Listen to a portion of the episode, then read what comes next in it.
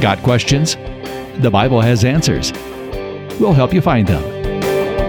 Welcome to the Got Questions Podcast with Shea Houdmann, President of Got Questions Ministries. Welcome to the Got Questions Podcast. Your questions, biblical answers. Today on the show, I have um, Jeff and Kevin with me. Jeff is the administrator of BibleRef.com, and Hello. Kevin is the managing editor for Got Questions, helps everything we say to actually sound good. Hello.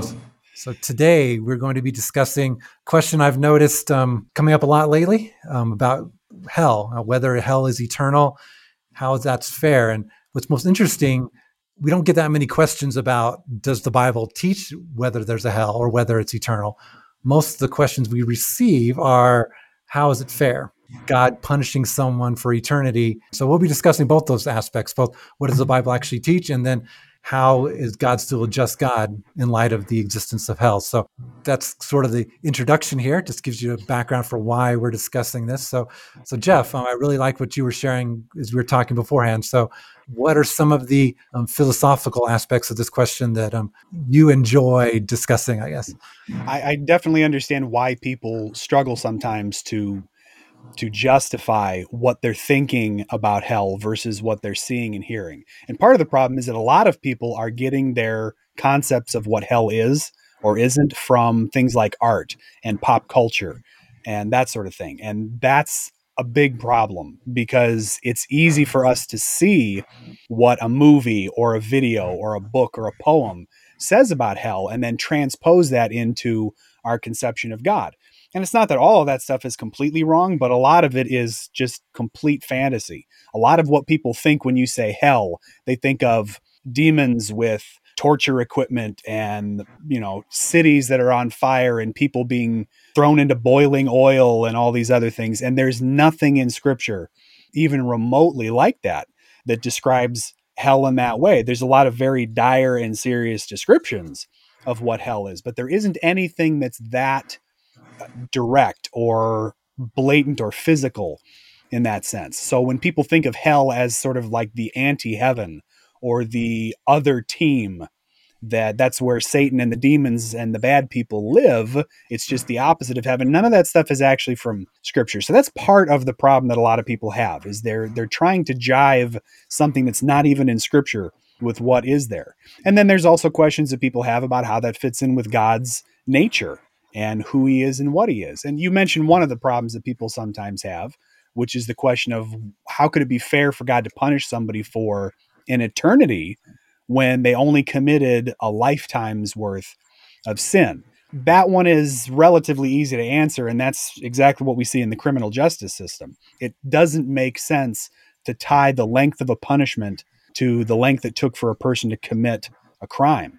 Uh, committing an act like murder can take moments, seconds. If you're using a gun, it can be a tenth of a second to squeeze your finger. However, the implications of that, because they're so serious, warrant something more severe. So when we're talking about a perfect, holy God who's our creator, there isn't anything that's philosophical or logical that's in contradiction or wrong in saying that he should be allowed to deliver results to us that last for an eternity. And again, I, I understand where people can philosophically look at their concept of God and come up with some of the alternatives to an eternal hell. One of those is universalism, which is that everybody winds up in heaven.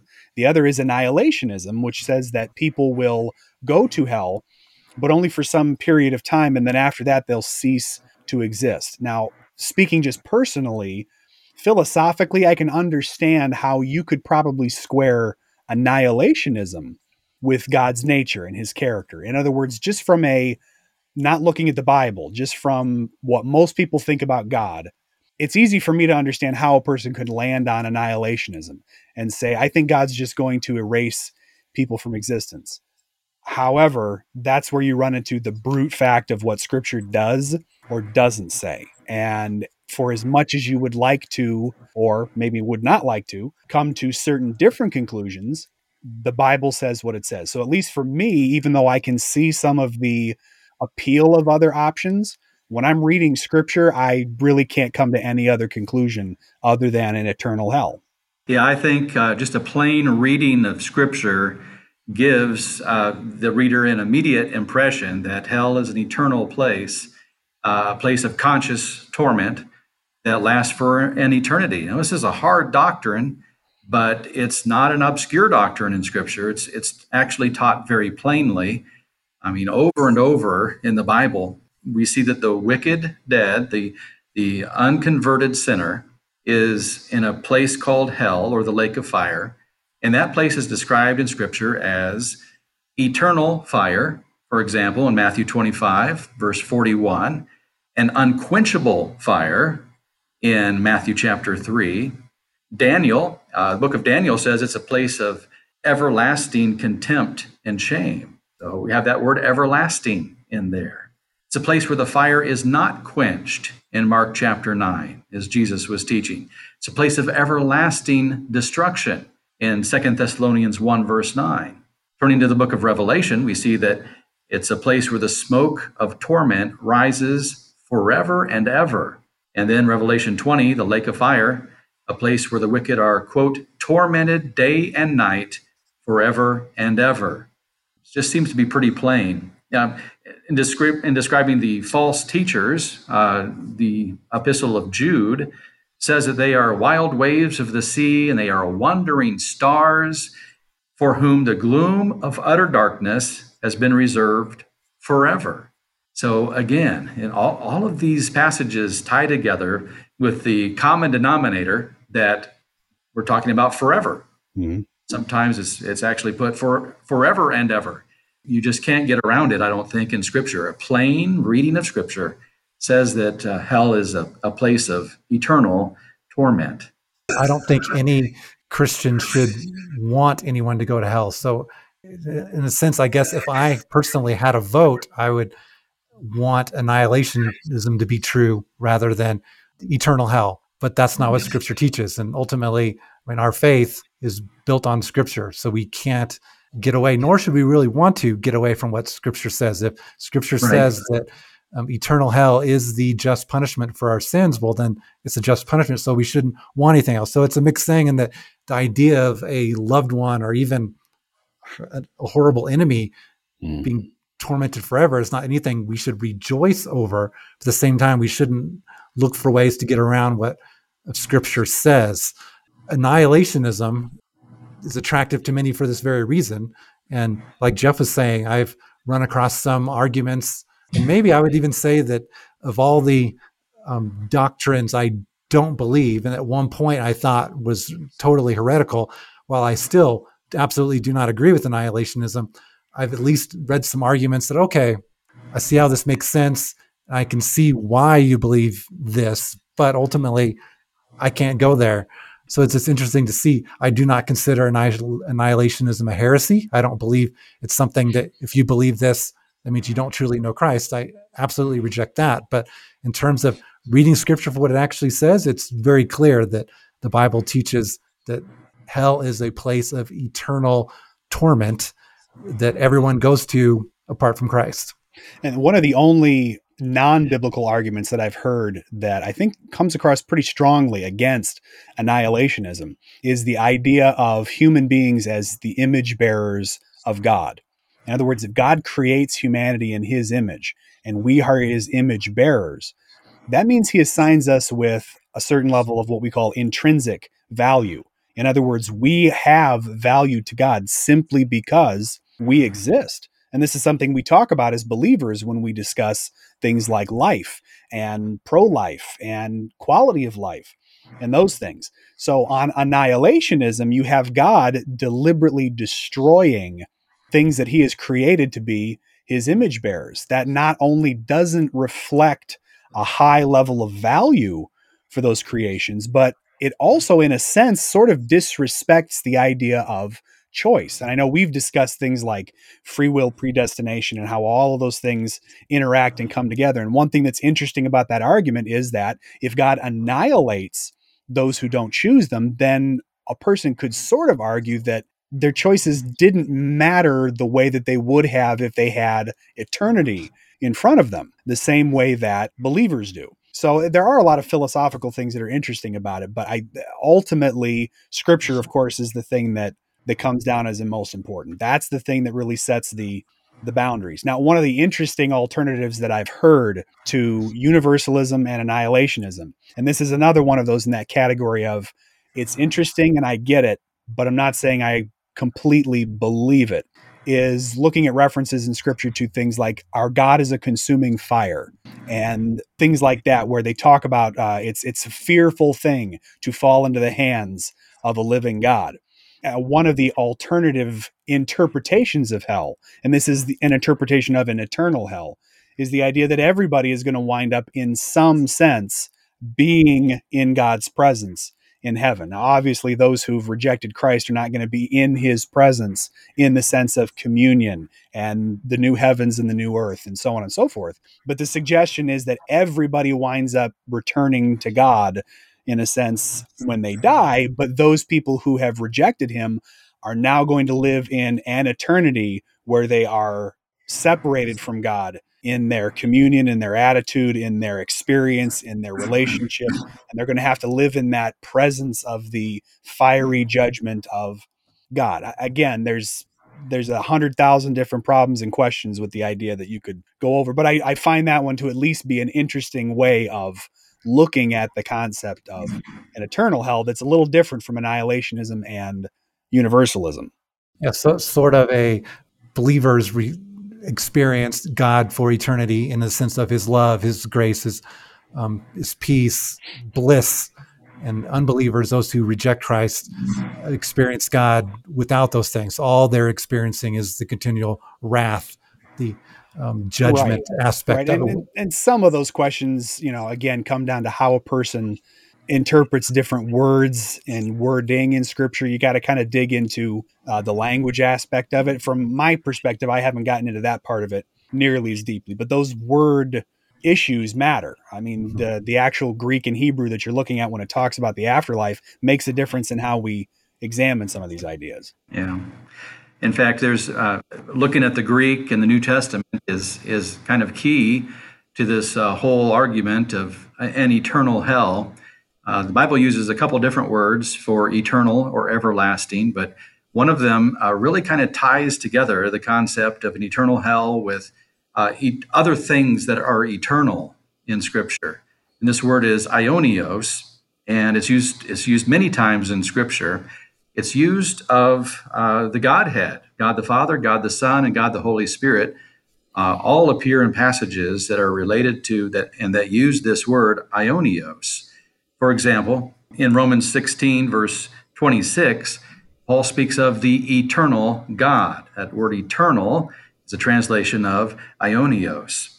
2 Timothy 1, verse 9 speaks of the grace that was given to us in Christ Jesus in time eternal. There's that word again, eternal. We were blessed in Christ. We were given grace in Christ in time eternal.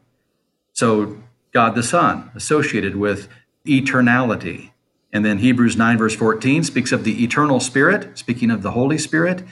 He is eternal in his nature as well. The blessings of believers are called eternal, using the same Greek word, aionios, 2 Thessalonians 2, verse 16, His grace gave us eternal encouragement and a good hope. So our encouragement, our blessings in Christ are eternal. We have an eternal blessing because we're saved by His grace. Now, this same Greek word, aionios, is also used uh, to describe hell.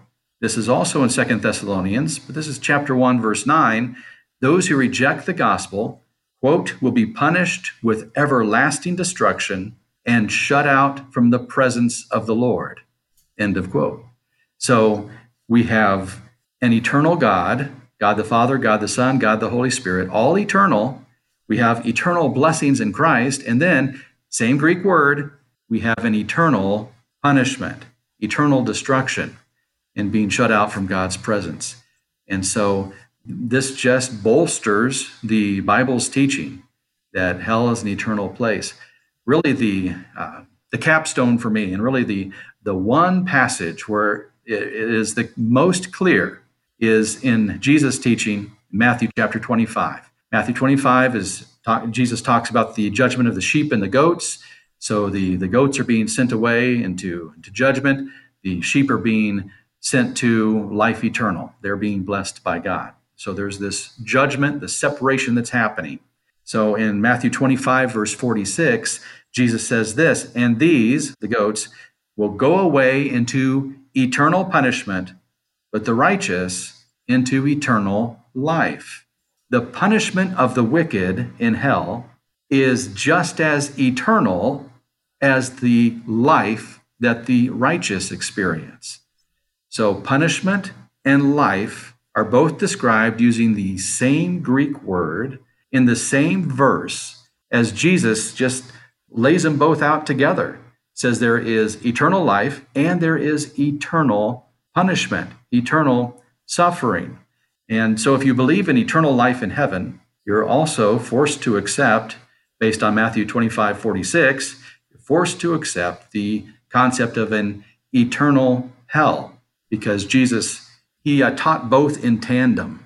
Yeah, Matthew 25 46 is, is key for me as well. I mean, you can't get yeah. any more clear than that using the exact same Greek word to describe the life we experience in heaven and the punishment that unbelievers will experience in hell. So seems super clear. I mean, I've discussed this with enough um, people of other viewpoints that I know they have an alternate explanation explanation of that. But to me, uh, you've got to twist things pretty hard to make that verse say something other than what it clearly says. So, just like yeah. you, Kevin, to me, that's Matthew 25, 46 is key. Uh, there's a lot of times where you will notice that most of the arguments that come against an eternal hell don't come from a scriptural standpoint. And the very few that that do usually are in that mode where they say, well, this word means something different than you would think it would mean, or mm-hmm. this phrase means something different than it seems to mean. And I, I'm not completely dismissive of that idea. There are places in scripture where if you read a phrase or you read a word and you're not mm-hmm. careful, you can misunderstand, you can take something out of context, you can you can be too simple, too direct. But as Kevin was laying these out, it's a reminder that this is not something that scripture mentions once, twice, three times. This is a consistent, repeated, repetitive theme in the Bible to the point that it's very difficult to see how you can seriously go through scripture itself and not come to that conclusion. In my experience, I've seen a lot of people who lean towards annihilationism. They lean towards it hard enough that that leads them to start to reject the inerrancy or the authority of the Bible. In other words, they're so committed to the idea that God would not put people in an eternal hell that one of the ways they explain all of those references in scripture is to say that this is something that's either inaccurate or hasn't been translated correctly or hasn't been brought down. And it's emotional and gut level responses a lot of times that lead people to their views on that. And I don't I don't lack sympathy for that. I think Shea, as you were saying, Christians should not want anyone to go to hell. I really do think that a Christian who understands hell should hate it. We shouldn't like the idea of that. If you say, yes, I'm totally comfortable with the idea of somebody going to hell, well, then you have a problem because mm-hmm. that is not a positive thing. But the emotion that we feel doesn't trump reality. And one of the few comforts that we can take in that is knowing that a lot of these issues that we have over how we feel about hell, what we think about it, and our understanding of it are partly based on our limited perspective and our selfish experience.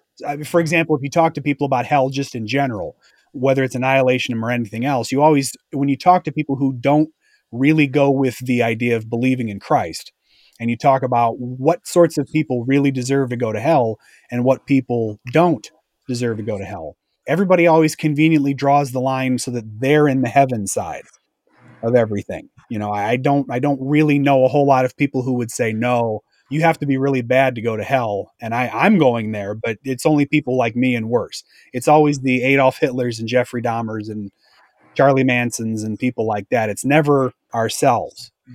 But I think when we get to heaven, we will have a better understanding. And I think that once we've been freed from a lot of the baggage that we're carrying around right now, it will be easier for us to clearly understand what hell is, what it means, and how it operates. For right now, the only thing apparently we really need to know about hell is it's bad and you don't want to go there.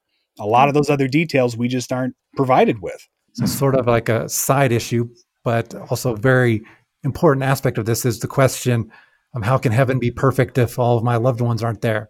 And I, I think about this. I know um, I've had reasonably close family members who, as best as I can tell, did not know Christ before they passed away.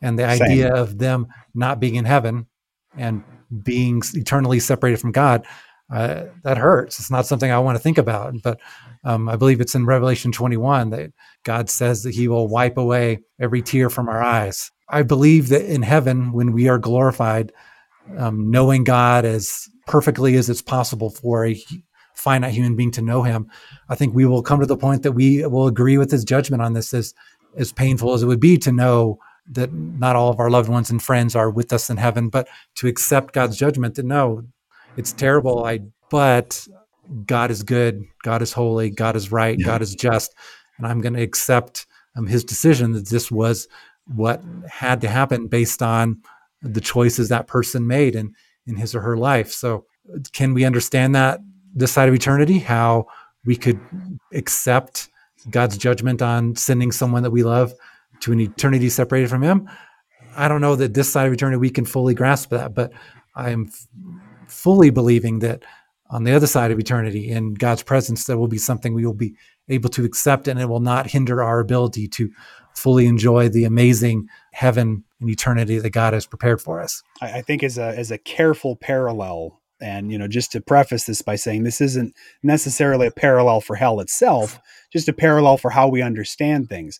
I've had conversations with my children about a lot of different topics, and I recognize that there are some things in the world that my perspective allows me to understand better than their perspective would allow them to understand. And to a great extent, the details of some things that I warn my kids about, the details don't really matter. I don't need to go into all of the medical details of what electrocution does to the human body when I'm warning my children about the consequences of messing around with electrical sockets. Uh, if my children, and they have at times asked me about things like strangers and kidnapping and what does they why would they want to take a child? What are they going to do? Well it's not really intelligent for me to explain to a 4-year-old exactly why somebody might want to kidnap a 4-year-old girl.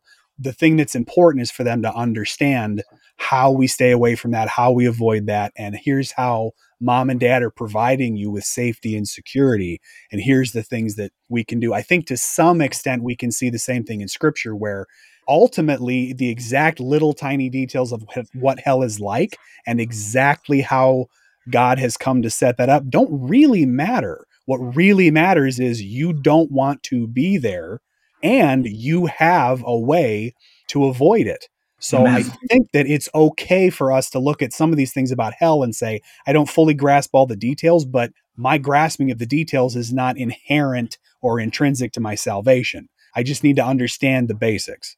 Mm-hmm. And Jeff, you hit the nail on the head there that in a sense, there's so many people arguing about hell versus annihilationism versus the other viewpoints. And w- whatever eternity separated from Christ is, it is a fate that you definitely want to avoid.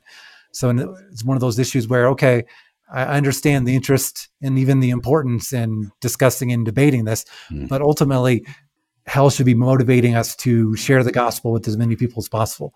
To, as you said, show them the way of escape. It's okay. Hell is terrible. You do not want to go there.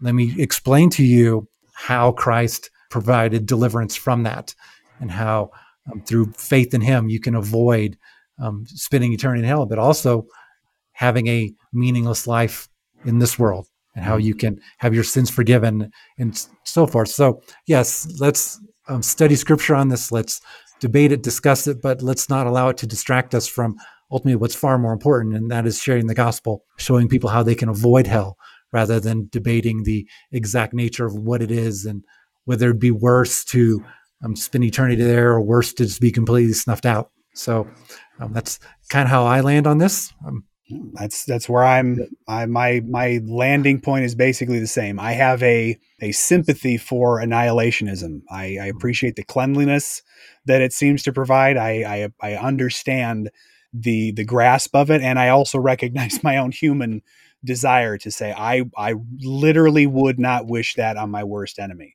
mm-hmm. because at least I would like to think so, I grasp the seriousness of an eternal hell. But I think mm-hmm. that when you put everything together, including scripture and including what we know about God, an eternal hell for me is the only option that I can give any support to. Mm-hmm. And we can always come back to the fact that God does all things well. He is mm-hmm. perfect, He's righteous, and He is good. Amen.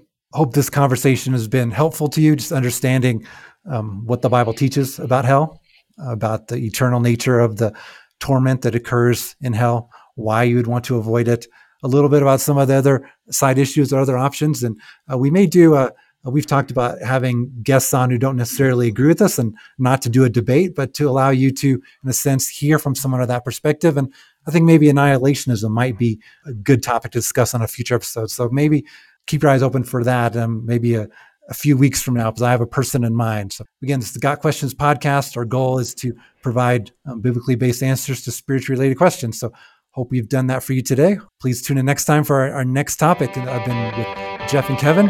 Got questions? Bible has answers. We'll help you find them. Your questions, biblical answers. The Got Questions Podcast. Check us out at podcast.gotquestions.org.